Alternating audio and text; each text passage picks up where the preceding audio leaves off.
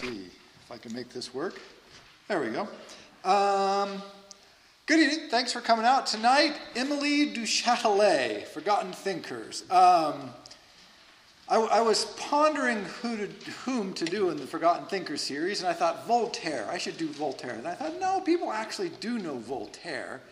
And I thought, Emily, Emily du Châtelet, because the only reason people generally know of her is because she was Voltaire's lover um, which A doesn't narrow the field very much. Voltaire had many lovers, uh, so that's that's uh, uh, um, so that you know. But she should she should be known for more than just being Voltaire's lover. So I, I wanted to start there, but uh, sort of a preamble. Uh, maybe a pre-tirade, perhaps. Uh, when I was doing research on, on Emily, one of the things I discovered is that there is a movement to, to sort of find the lost female philosophers, which I'm entirely in favor of, by the way. Um, but the argument goes, in several of them, the tenor of the argument was that the 20th century and 21st century university philosophy schools had repressed information and knowledge of women like Emily de Châtelet. Um, and that's why we don't know about them. This is not really the case uh, nearly so much as the fact that women have been systematically denied education um, for all of recorded history. That's really the hurdle. You know, when you take half your population and say it's either illegal, often, um, actually literally illegal for women to learn to read or, or write, and or you place other so- social restrictions to them having an opportunity to get any kind of education, um, then yeah, you don't generate a lot of great female thinkers. Uh, it's not really the university's fault per se. Uh, if they weren't letting women in now to be educated, it would be the university's fault. I just thought it was a very curious line of argument. It sort of overlooked the preceding 5,000 years of uh, the failure to educate women and give them the opportunity to shine intellectually, which is why Emily is such a great role model. And that's why I thought it was good uh, to talk about her. The other background that we need is uh, what, what, used to be called the invisible college. It's not something we, we have as much anymore. But starting in the you know, late 17th century, mid 17th century, but going right on through till the late, you know, early 20th century maybe, but at least late 19th century, there was no real systematic method for higher education. I mean, there were a few universities around, most of them were religiously oriented. You had a few uh, tech schools, engineering schools were starting up, uh, but this was also new. And so, if you were, say, um, doing geology research, geological research, which is sort of getting off the ground in the, in the mid 1700s, um, you would just write letters to people and you would say, Hi, I'm in the Netherlands and I've dug up some things that look like this, and I heard that you had written an article on this. What do you, do you have anything to say? And then these letters would circulate. Um, one of the things that the, uh, the Royal Academy of Sciences in England had was a translation service and a mail clearinghouse. So if you, people could write to them in, say, Dutch, and then they would translate it into maybe English and Italian, and they would forward it on to people who they thought might be interested in that subject. And so this network of generally self educated, often but not invariably noble men, women coming, um, who were pursuing their own interests. And so they called this, again, the invisible college because there was no particular organized society. The societies were just getting started uh, the universities are becoming much more like what we think of as universities. But really, there was no such thing as a research university, you know, where you would do scientific experiments. That, didn't really exist. Um, the notion of being a professional philosopher really didn't exist. So these sorts of things that we take for granted didn't exist then.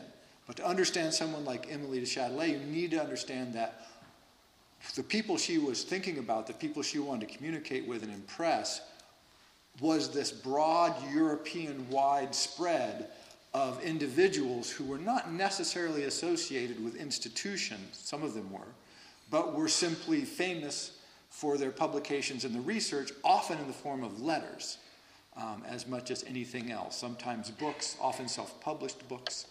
Um, so this is a very, it's a very different world. And what she wanted to be, as we'll see, was called a philosophe. Not a philosopher per se, but a philosophe. Um, so that's just, keep the invisible college in mind because this is going to come back several times. So as you can see, she was born in 1706. Um, fortunately for me, we know nothing about her childhood, which is great because that means I don't have to learn anything about it. she was born to a, a, a very well connected noble family, but they were the aristocracy that had been appointed, they had gained their aristocratic titles through service to the king. And this is one sort of aristocracy. The other kind of aristocracy was the landed gentry that had had their nobility come down from, in theory, time immemorial, but, you know, going back 100, 200, 300, 400 years, associated with, um, you know, specific regions and specific land. And the nobility of the service, nobility of the robe, the people who gained access to the king and queen, which is all about court access, um, through service and then were ennobled were slightly looked down on, but on the other hand, they had access to the king and queen directly, which means, of course, access is power, so they were also very powerful. For her family was the, the aristocracy through service to the king. Her parents and grandparents had been serving uh, the French royal family, Versailles and the whole thing. Louis, Louis XV is who will become most important, but they'd also, uh, earlier relatives had been associated with the Sun King, Louis XIV. And so they had a very long tradition of this. They were extraordinarily well placed, um, you know, direct access to the king and queen, high ranking courtiers, uh, lots of state jobs, very solid uh, income, of course, lots of money associated with this. And so she was raised as one of the most privileged, most elite people in France. Um, so all of those you know, things, wonderful things you see about Versailles and the court and the, and the dramas where everybody dresses up and looks great, this is, this is her people. This is where she's from. Um, she marries. Again, we know nothing about her education. She probably wasn't systematically educated. Uh, at this time, women tended not to be. Um, her education would have consisted of things like deportment, dancing, uh, um, lit- basic literacy, lots of religious education, which will be important. She would probably go to Mass every single day of her life um, when she was a child. So, uh, you know, His Most Catholic Majesty, right? So, Catholicism is a very big issue. But beyond that, you know, why? Why bother? Why, you know, they need to read, they need to write, but they're women. What, they can't do anything. And so after, it became very spotty. But we don't even know beyond the general outlines of how uh, aristocratic female children were educated, anything. We just basically don't know anything about her upbringing. Um, but she marries, and she marries uh, the Marquis du Châtelet, hence her name, uh, Marquise du Châtelet. He was the nobility of the land. He was the landed gentry, and very, very highly placed landed gentry uh, general in the king's armies. He became moved up through the ranks very nicely through, through his uh, connections and service and, and, and the many wars that France was always fighting at this time. And so, and she lots of inherited land associated with that. So when she gets married, um, she follows the pattern of, of her class, which is her husband goes away and she moves to Paris and has lots of lovers um, and, and spends all of her time building social connections and climbing, making, you know, increasing her status at the court, promoting her lovers. This is one of the things that women spend a lot of time doing because they couldn't have careers. They would spend an immense amount of energy promoting the careers of their lovers, their friends, their children, um, their husbands. That, that, was, that was what you did. And so you, it's endless social circles. She's changing her clothes, you know, six, seven, eight times a day sometimes for different events, getting up early, staying up late. I mean, it was, a, it was really this sort of career, this life. Um, and, I, and I go into this in you know, a little bit of detail because she was almost, I mean, she wasn't the king or the queen, but she was almost at the pinnacle of French society when French society was at the, one of its great cultural peaks. You know, you have Louis XV, you have Voltaire, you have all the salons in Paris, all the famous things we think of. And when she's about 23 or 24, right in there, she thinks, I want to get an education. I want to become educated. And she wasn't really at this point. I mean, again, she's literate, she can write letters and she can read, but she thought, I, I really do want to get an education. And she hires uh, tutors, and specifically math tutors. And it turns out that she's really, really good at math. Um, she goes through a couple of tutors. She's lovers with one, probably. You know, all the ins and outs and things are going on. But she takes it increasingly seriously. And there was a bit of a vogue at time for noble women to, you know, become lettered. But, but she really went for it. Uh, and and her, one of her tutors said at first, oh, yeah, you know, I, you know I've I've done the Duchess of this and the Countess of that, and oh, here I go, I've got this. In his letters, he goes, oh, I've got this other noblewoman, but you know, she's going to pay. Uh, and so he starts working with her, and like his letters a while later are like, ooh, wait a second, this is a whole different kettle of fish. She um, is a very bright woman, and very impressively bright woman. Around this time, she also meets Voltaire, and Voltaire is probably the most famous person in France after the king, uh, famous and notorious. Um, he, had, he had written, uh, you know, his famous poem on, in French history, which sort of established his fame, but he was constantly in trouble because A, he wasn't an aristocrat, which meant he was just a servant. And it's hard for us to, to come to grips with what a barrier there was at this time. The famous story from Voltaire's life is he was at a party and uh, a duke, I can't remember the duke's name, forget him anyway, uh, he made a quip, and Voltaire fired right back because he's Voltaire. And sort of everyone laughed at the duke. And so when Voltaire went outside, the duke's henchmen beat him with clubs. This was not like a casual roughing up, they beat him with clubs. The result of which, Voltaire was taken to court because he had insulted a duke.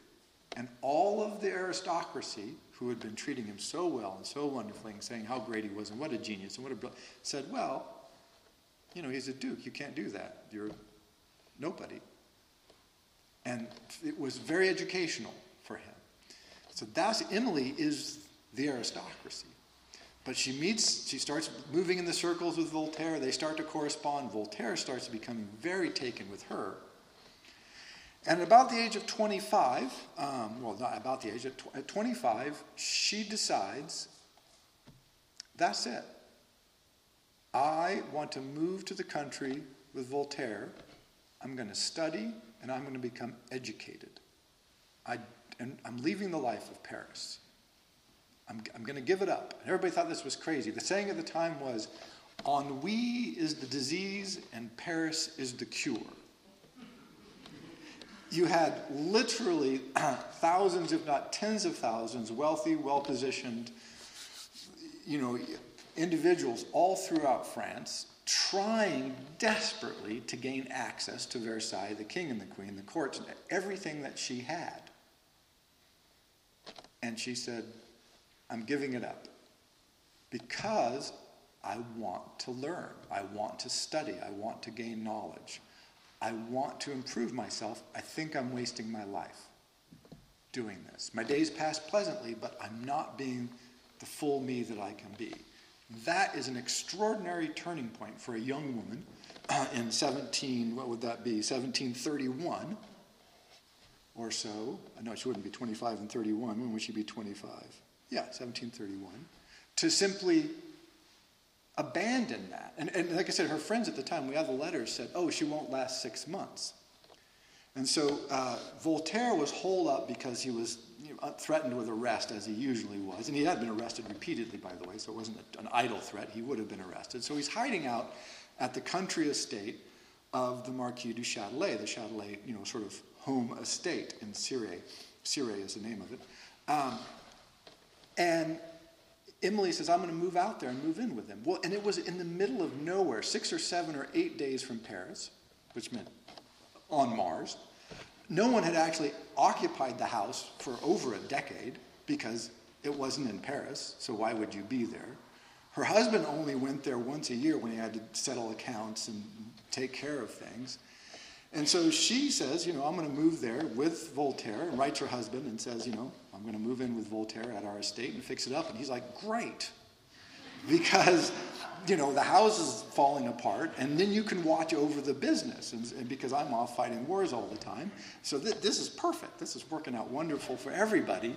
And Voltaire, spectacularly rich, by the way, uh, through various sorts of money manipulation schemes, um, uh, invested his own money into rebuilding the, the, the, the, the, chateau there at Cirey. And, and so they just start this adventure going.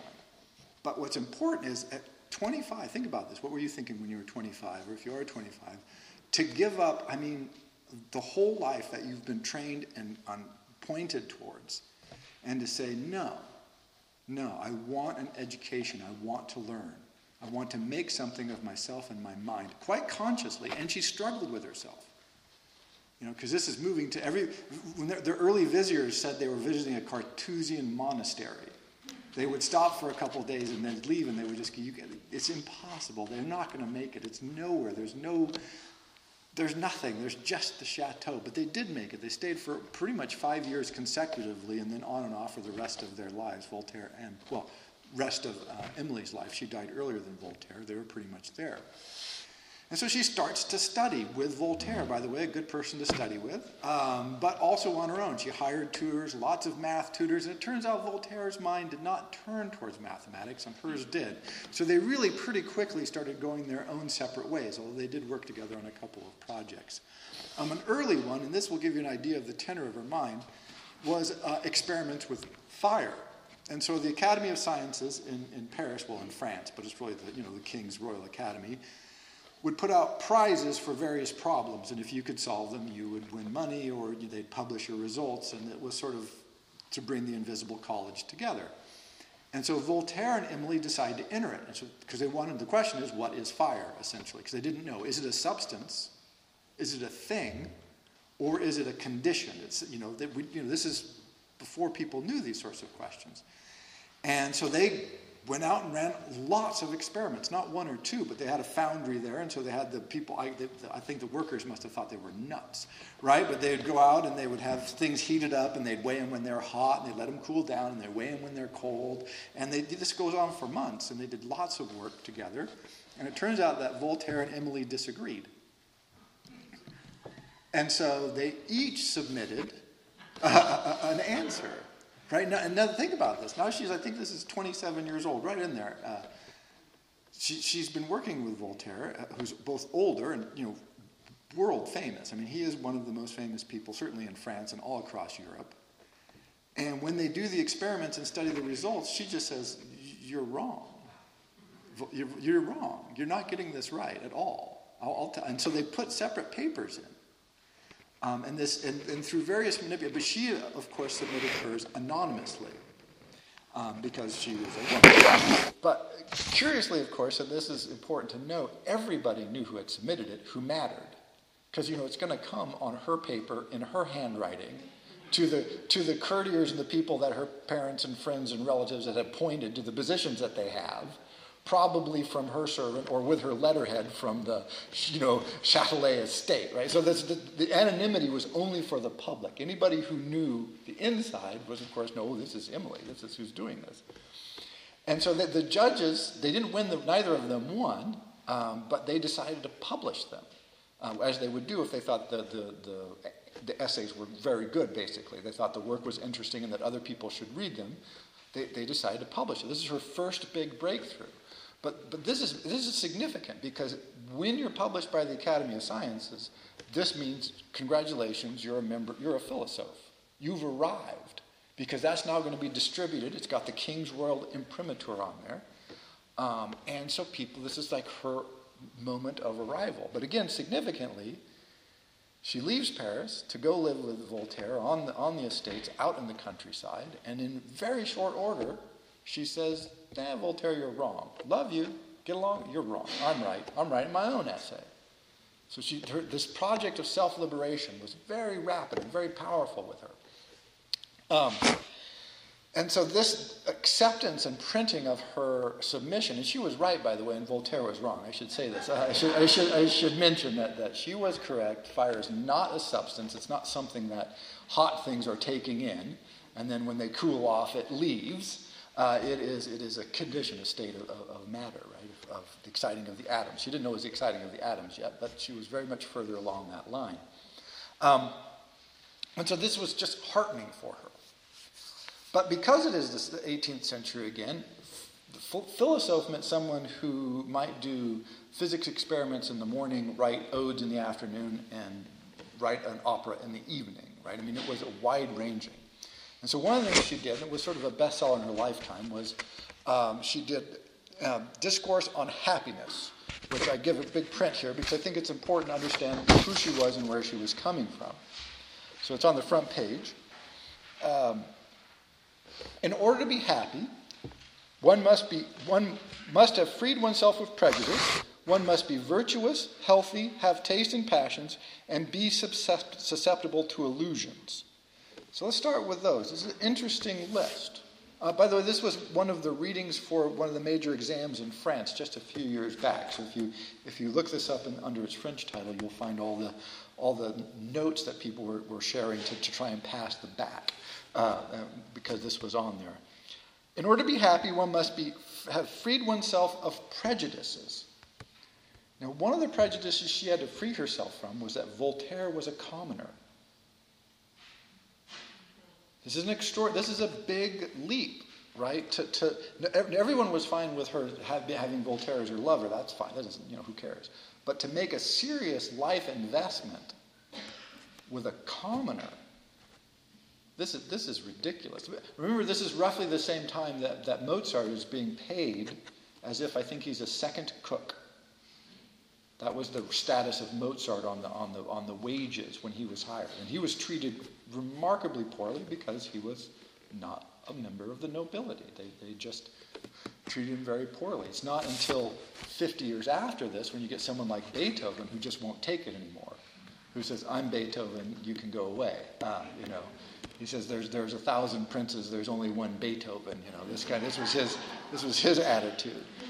But one of the prejudices she had to overcome to pursue her happiness was that Voltaire was a commoner, and she did. This was extraordinary. She also had to come over a prejudice that noble women, real women, attractive women, wealthy women, don't spend their time trying to be wise. Don't try to educate themselves. Why would you do this? I mean, it's fine to dabble around with this or that. But to sit, I mean, she, she literally was working hours and hours and hours a day, exhausting herself in studies. You know, so prejudices. You have to overcome your prejudices. One must be virtuous. This, this, by virtuous, she meant doing what you think is right. It will, it, you will feel better. So when she makes the decision, when, in her letters, one of the things she reflects, she finally makes the decision no, I do want to go to, to live in the country with, with Voltaire, and I do want to educate myself. And she writes about how powerful this made her feel, how, how great this made her feel. That, that being able to do what you feel is right inside yourself really gave her a sense of worth and power and capacity, um, which she then used effectively. Health, be healthy, not like I was last time. Um, have tastes and she thought she's sort of in the Oscar Wilde camp, that, that much of life is, is a discernment of taste and preferences. And if you don't know what your preferences are, then how are you supposed to know what you like? And then how are you supposed to know how to enjoy your life if you don't know what your tastes are? So she thought having taste, knowing what they were, spending time on them was a significant uh, portion of being happy. That, the example I always like is if people say something like, oh, I don't like opera. I say, well, that's fine how many operas have you been to? And they're like, none. See, that's, that's not knowing tastes, right? If, if, if you haven't tried or experimented, how do you know, right? That's, that was sort of what she's driving at there. Um, passions, the same thing. She said tastes are, or passions are big tastes. Her passion for Voltaire, her passion for, for knowledge and for mathematics, She says those are great, but she says the problem with them is you can't choose them. They choose you. You can't make yourself be passionate, essentially. But passions will seize you, and it's great if you can have them. So make your life available for passions so that when it comes along, you'll have that great, you know, you know that drive, that force, that, that life power well up in you. And the curious one, and be susceptible to illusions. Now, for someone who's a mathematician and, and a, a, a proponent of reason of the first order, what she means here is things like if you go to the theater and you tell yourself, well, it's all fake, you've missed the point. If, if, if you uh, look at uh, a handsome courtier who's trying to court you and you go, well, I think perhaps he's just flattering me because he wants to seduce me, you're missing the point. Right? The sort of she, she said, you know, reason is good, but you, it's almost this notion of cynicism, right? That, that defends us from being open to impressions and for allowing things to really affect us. And we go, oh, well, they're just in it for the money, they're just in it for this, it's, it's all a big sham. And then pretty soon, everything is a big sham, and then life loses all of its mystery and magic and power, and she thought that was deadening. That when you think life has no great mysteries and, and powers and opportunities and passions, well, then you're, you're really missing out. And those are her main core here. But then she goes on. And one must begin by saying to oneself and by convincing oneself that we have nothing to do in this world but to obtain ourselves some agreeable sensations and feelings. That's what we're here for. We're not here for any other agreeable sensations and feelings. Pursue that, you know, enjoy what you do and you'll enjoy yourself, right? I mean, kind of don't do things you don't enjoy and you you'll avoid not enjoying yourself. You know, sort of that that. But notice for a, a woman who probably had been to mass every single day of her life for decades, um, to just stand up and say, "Look, no, this is this is silly." And we'll see where that goes. The moralists who say to me, "Curb your passion and master your desire if you want to be happy," do not know the route to happiness. One is only happy because of satisfied tastes and passions. It is passions that one should ask of God, if one dared to ask him anything, and Le Nôtre was quite right to ask the Pope for temptations rather than indulgences. You want temptations, you want passions, you want that desire, you want that sense of striving and possibility and opportunity. So, so was it, like I said, this was a bestseller for her. I mean, within the comparative world of, of, of, her time. This was reprinted. People really loved it. I mean, it goes on. It's, it's, it's very short. I recommend reading the whole thing. It's maybe 15, 20 pages. Um, but, but it really is a fascinating consideration of these issues. And then finally, she finished up the first thing to do is to be resolute about what one wants to be and about what one wants to do. This is lacking in almost all men. It is, however, without it, uh, it, it is necessary, however. Without it, one swims forever in a sea of uncertainty. One destroys in the morning what one has made in the evening. Happiness takes courage. You have to be resolute about who you want to be and what you want to do. And if you aren't resolute, well, you're probably not going to make it. And so this notion is a very interesting mix of, of sort of uh, personal drive, personal integrity, but in the pursuit of your interests, your joys, your pleasures, uh, and making yourself big. And like I said, it was it resonated with the times. People found this fascinating, particularly coming from a woman who had this was you know you can see where this comes from. She has personally lived this out. I changed what I was doing because I believed I could do I could live a better, fuller, more pleasant life. Um, and she did. All, all the evidence is that she did. So this was her first big sort of bestseller after the fire essay. And then I want to go to another one that she worked on this for years. Uh, it turns out to be, uh, it's on the next page, on the back page. It's, she worked on it, it, it was about 700 pages when she finally wrapped it up. And it, it's basically called Examines the Bible. And I think it was just purgative for her. She just needed to get it out of her system. Because, um, again, it's hard for us to imagine how inculcated she would have been in Catholicism. Even if you didn't believe it, you're still just inundated with it uh, in, in, in 18th century France. And so she did this long project. She did some of it with Voltaire, but modern scholarship says, and people used to say, oh, well, this is all just Voltaire. And it turned out, no, this is mostly 90% Emily. This is, this is her work. She did this. This isn't her just sort of cadging notes from Voltaire. Um, but what she does, and it's almost extraordinary to think about, is she goes line by line through the Bible. And disagrees with every single line. I mean, this is the, the, the new critical edition of this, which just came out, by the way, in 2012, is a thousand pages long because it has commentary to help out with you know certain references that we've lost. It's a, it's a thousand pages long and in French. It hasn't been translated into English yet, unfortunately. I don't know if it will be, but I, hope it is. Um, I, I, I want to make a page a day calendar. All right, where you just for 365 days of Emily du Châtelet says this about the Bible. But here, here's just a few you know random selections in no particular order. And, and it is, by the way, it is humor. It is. I, I think it is hilarious, actually. In Genesis 1 4, God divides uh, the light from the shadows, as if shadows were something that could be separated from the lights. It is very amusing to see three days and three nights marked by the morning and the evening before the sun was created. For it was only created on the fourth day. I mean, so it is, it is, it is 1,000 pages of that right there. And it just goes on and on. In the end, God gained nothing by this detour, the 40 years of the desert, uh, Moses leading the people through the desert. For one we'll see that the Israelites never stopped complaining in the desert and never stopped regretting that they had left Egypt. right? So she had, so because the other thing she does is she uses the classics. You get the whole Bible, and then you get a whole bunch of apologetics from biblical scholars also, and she attacks both of them. And so somebody says, well, why would you spend 40 years wandering the desert?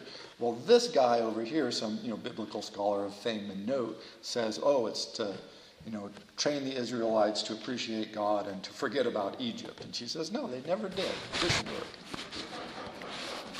Then we move to the New Testament. We get moments like this. It is curious that Jesus died in public and in full view, but was resurrected in secret with no witnesses. which, is, is just a very pithy way to.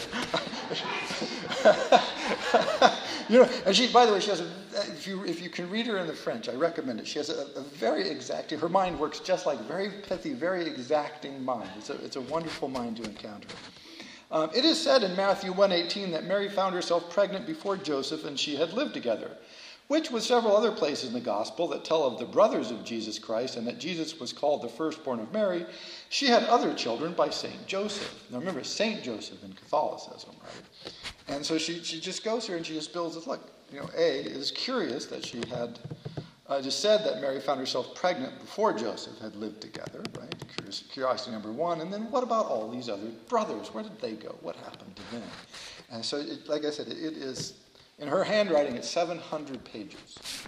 Um, of course, you could not publish this in her lifetime.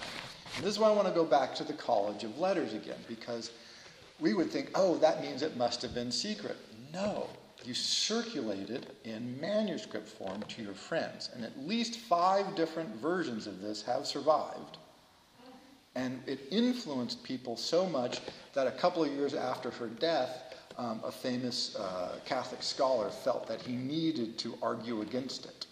And so he, you know, so there actually are polemicists who spend time in their arguments saying, oh, well, here's what Emily du Châtelet gets wrong in her exam, examinations of the Bible. Right? So even though it wasn't published and never, of course, was widely circulated because you immediately get arrested and go to jail like Voltaire, um, people did know. It did circulate. These ideas were moving around. They're in her letters. People are getting excerpts from it. People who visit, they're reading to them at night from these. What are you working on? Oh, I'm working on this little thing on the Bible. Would you like to hear the first 500 pages? Uh, you know, and, and so this is being read out. And again, so this is just this extraordinarily amazing break.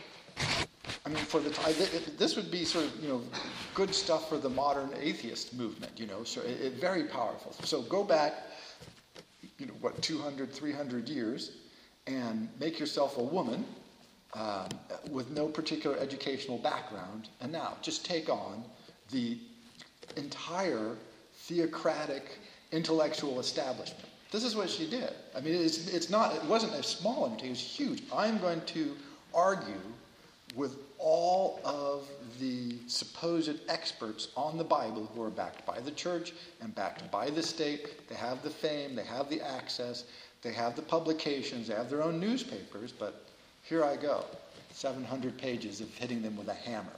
It's a really impressive feat of both intellectual vigor and incredible insight because it's just pithy. It is hilarious in, section after section. Some of it has been translated into English. There's, I can't find any readily available versions of it. Um, so for about $230, you can get the New French Critical Edition. I think I'm going to wait for the paperback myself. Um, so while she's working on this, and she tended to work on things uh, uh, simultaneously, she did the work that would bring her the greatest fame, um, both in her lifetime and post. Well, I guess two works. The, the first one she did called, uh, essentially called the Foundations of Physics. Um, and this, again, it's hard for us to understand, but there, there was no division between science and philosophy at this time. It's just developing. And all kinds of questions. What is fire? You know, why do the planets a- attract each other? What keeps them in orbit? Uh, do heavier things fall faster than lighter things? How does gravity work? Um, you know, just the entire gamut of science was open, but it was confused and mixed in with metaphysics. What's the first cause? You know, where, where, where, where did the universe come from? Is the universe necessary? All of these questions. She wrote a well, she, she studied Newton, by the way, this entire time. She was a, which we'll see in a second. She was a big student of Newton, and she agreed with him a lot of things, but she disagreed with him on a lot of things, like everything else, like uh, like um, Voltaire, like the church. Uh, mostly disagreement with the church, but and so she studied with um, a student of, of, well, sort of a student of a student of Leibniz, uh, and she had been reading lots of Leibniz. She'd been reading a lot of Newton. The French sort of champion intellectual at the time was Descartes. So these were the Cartesian philosophers. And so the Cartesians and the Newtonians are at loggerheads, you know, arguing back and forth across the channels. The letters were flying, the arguments are going madly back and forth. Um, and so she steps in the middle of this and writes essentially a textbook. In theory, it was for her son, in practice, it was for everybody.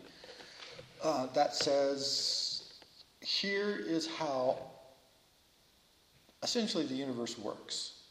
From first causes through light and gravity and necessary logical structures, uh, everything. I mean, it's, it's, like a huge textbook, the foundation of physics. I mean, that's what it is. It's just this massive thing. But she starts with, I can only touch on it because it's, it's big and it's powerful. Um, but she starts with the notion of the universe metaphysical sense. What's necessary? She starts with some logical propositions, which is a very logical work.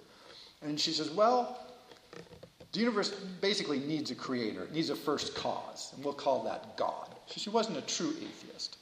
Um, and what happens is that God creates the universe, but that's it. Essentially, it's the, it's the watchmaker, clockmaker God, the deist. She's a classic deist. He wound the universe up, and now that's it. No, no more intervention, no miracles. Miracles cannot happen. Because if miracles happen, then there are no physical laws. Because we know there are physical laws and the world is rational and orderly, then that means God has to keep his hands off. And so she, as one commentator said, she had the remarkable feat of defining God with no reference to the church, the state, the Bible, miracles, you know, it's just this incredibly rational. And if you just took out God and put in uh, the Big Bang or the singularity, fine. It would work equally well. We don't, we don't know what happened before then, and so it's just a big cipher. It really it's so logical and clear. But in the course of this, she does a couple of things. She cites correctly with Newton on the, on the notion that planets attract each other, that gravity is an attractive force um, as opposed to the Cartesians who had this notion of uh, turbulence and uh, uh, just a different theory for trying to explain uh, various options. She argued with Leibniz about some things. She argued with Newton about some things. She argued with one of, disagreed with one of Newton or Leibniz's students, Wolff, about several issues in the uh, foundations of physics, and created uh, systematic answers for all kinds of events and she was correct, by the way, on optics and light. She had some very important insights into light and how light works. Again, one of the big questions of the time. She expands her thesis of fire and comes pretty close to black body radiation, which is a pretty major insight considering what she had to work with. Um, you know, it really is just this, it's hard to, to summarize or even pick anything out of it in particular because it is just a about 200 page systematic review and argument for how all of physics and the universe is organized. This was so well received, published in France originally, so one, very, very good news. Um, two, um, immediately upon it being translated into Italian, it was translated into several languages. Uh, she was put on the, she got a seat, an honorary seat on the Academy of Sciences in Italy, in Rome. Mean, they, they said, wow, she's great. She, I think she was the first woman to ever receive that, that honor. So, I mean, she has really arrived. When it was translated into German, um, the, the comment was, oh, this is great. We have Emily du Châtelet explaining to us what Leibniz meant because it was so much clearer in her, even when she disagreed with him, which she did. She wasn't, you know, she wasn't a pure Leibnizian by any extreme, but her explanation and her use of his, specifically her, his logical tools, was, was so clear, so concise, and so well presented that people were like, "Wow, this is great. This is so, you know, this is, helps this helps us understand what Leibniz was talking about. Thank you very much." And so the uh, awards and you know sort of recognition really started to, to, to flow to her now. Um, people are writing to her. She's corresponding with all the leading thinkers, uh, uh, not all of them, but many of the leading thinkers in Europe. And she's, for, and she's working at a furious pace, an unbelievable pace um, for someone who was doing lots of other things, as I'll mention now. Uh, so she's, she's moving, she's about 40 now. She does all this, by the way, so, so someone who really starts to be educated at 25, um, by the time she is 40, has become a, a, recognized thinker across Europe. That's pretty good. I would say. You know, this, that's, that is no small feat, considering the um, incredible amount of prejudice she had to overcome, both externally, the society's prejudice against women and thinking, oh, isn't she such a cute noblewoman dabbling in mathematics? But I think even greater was the internal prejudice. Right? She says to free yourself from prejudice. I can do this. I do have the capacity, and I want to. That double overcoming, I think that's pretty impressive for, for 15 years. You know, pretty fast. Oh, I, and I should mention, by the way, when she um, did bring out the, the foundations of, of, physics. It came out in two editions, but the publication history doesn't really matter. The head of the Academy of Sciences in France thought, oh, I have to sort of ride to the defense of the Cartesians here because she's sort of taking the Newton line quite often.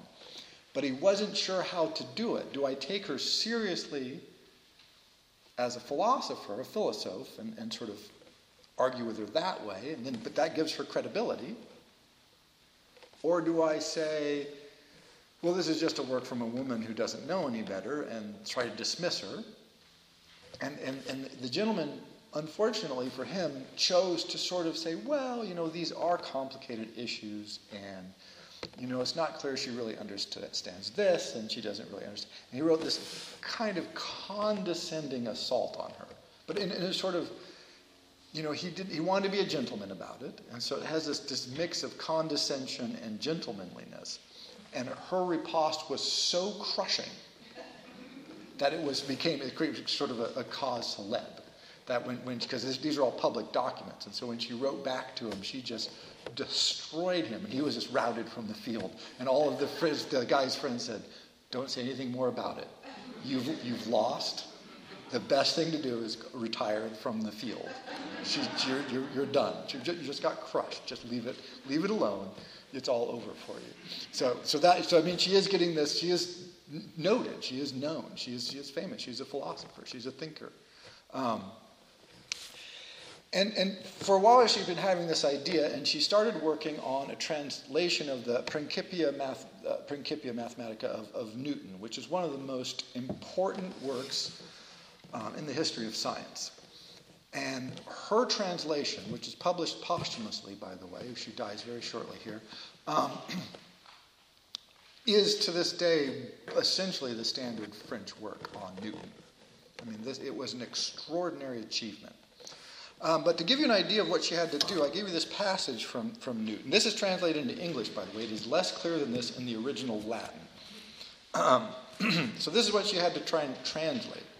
Every body that moves in any curved line desire, described in a plane and by a radius drawn to a point either immovable or moving forward within a uniform rectilinear motion describes about that point areas proportional to the times is urged by centripetal force directed to that point. Case 1. For every body that moves in a curved line is, by law 1, turned aside from the rectilinear course by the action of some force that impels it. And that force by which the body is turned off from its rectilinear course and is made to describe in equal times the equal right triangle SAB, SBC, SED, and such about the immovable point S by proposition XL, Book 1, Elements, and Law 2, acts in the place B according to the direction of the lineal parallel C, that is, in the direction of the line BS in the place of C according to the direction of the line in parallel AD, that is, in the direction of line CS and and such, and therefore acts always in the directions of line tending to an immovable point S, Q, E, D. This is several hundred pages long. Um, and this is not the most uh, uh, imponderable. It's just like this for, for ever. So she first she had to translate it, but then she had to give a commentary so that people could understand what the hell Newton was talking about.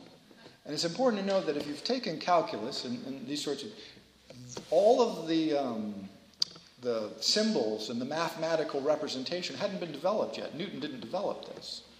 And so he's not using, it that had to be created. It was created by people like Emily uh, who, who went through and said, this is what he means. Now, how can I trans- transcribe that so other people understand this? Is an extraordinary intellectual achievement to A, understand what Newton is talking about, which there wasn't a lot of people in Europe at this point who did. Uh, she, she was a handful of people who really could get her mind around it. Two, to then have the capacity to translate it at all, and then to be able to write again her concise mind, her, the beauty of her insight, and the ability to make it clear on the page makes it again sort of essentially the standard work to this day in French. I mean, 300 years later, it's her work that is often taught. Um, it, it, it's extraordinary. Like I said, really a, a, powerful achievement in its own right. And people often say, oh, this is a translation. No, this is not a translation. I mean, it is a translation, but it's a translation with a heck of a lot of intellectual labor there, and then the commentary to make it accessible to other people. I mean, it, really is one of the great achievements. Even greater was the fact that she worked, finished this working furiously because she had become pregnant by a lover after Voltaire. Um, and, and, and, if you're pregnant in, in, in, that time when you're in your 40s, this is considered dangerous. And so she had this horrible fear that she was going to die in childbirth and her translation wouldn't be finished. And then that would be all. This would, that's what she would be left with, right? She, her unfinished works, and she wouldn't really have made a name for herself. And so she's, I mean, literally working like 12 and 14 hours a day. I don't know how it would even be possible to do that. But she did um, while pregnant, and she just canceled all her events, and, and she wasn't seeing people, and she was just working and working and working, and she pretty much finished it up, uh, gave birth to her daughter, and died.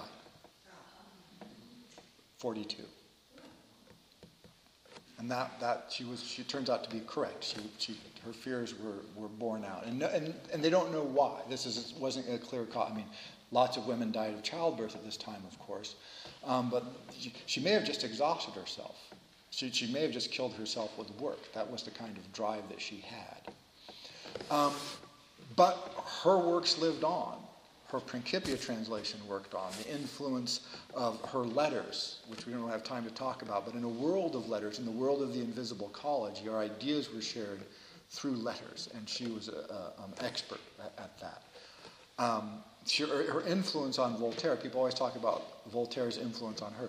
She influenced Voltaire. Several, not several, a number of his important works are heavily influenced by both her presence in his life, the model that she set, and her ideas. I mean, so, so the, the influence goes the other way as well. Um, but finally, one of the things that she talked about in her, in her, in her essay on happiness was that the realm of the intellect was the one place that women had the opportunity to achieve glory. And she thought the pursuit of glory was one of those things that really could make you happy. And she said, I know it's an illusion, but this is one of those illusions that she liked. And she said, I do want my works to live on after I die. I do want to make a name for myself. I do want glory. I can't do it in the military. I can't do it in politics. I can't do it in finance. But I can do it in the realm of the intellect. And all of the evidence is that she did, which is extraordinary. Like I said, when you consider when she's 23 or 24, essentially no particular education. By the time she's 40, she's one of the most noted philosophers in Europe. And basically did this herself. I mean, she really did do it.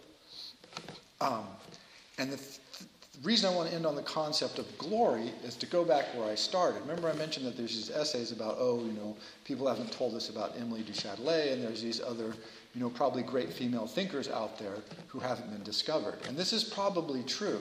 And one, if anybody's, you know, cares, the, the place you're likely to find them in Europe are the abbesses and prioresses of the, the nunneries and the uh, convents, because these were often noble women had the most opportunity to have an education and had the time and the ability to write their ideas down.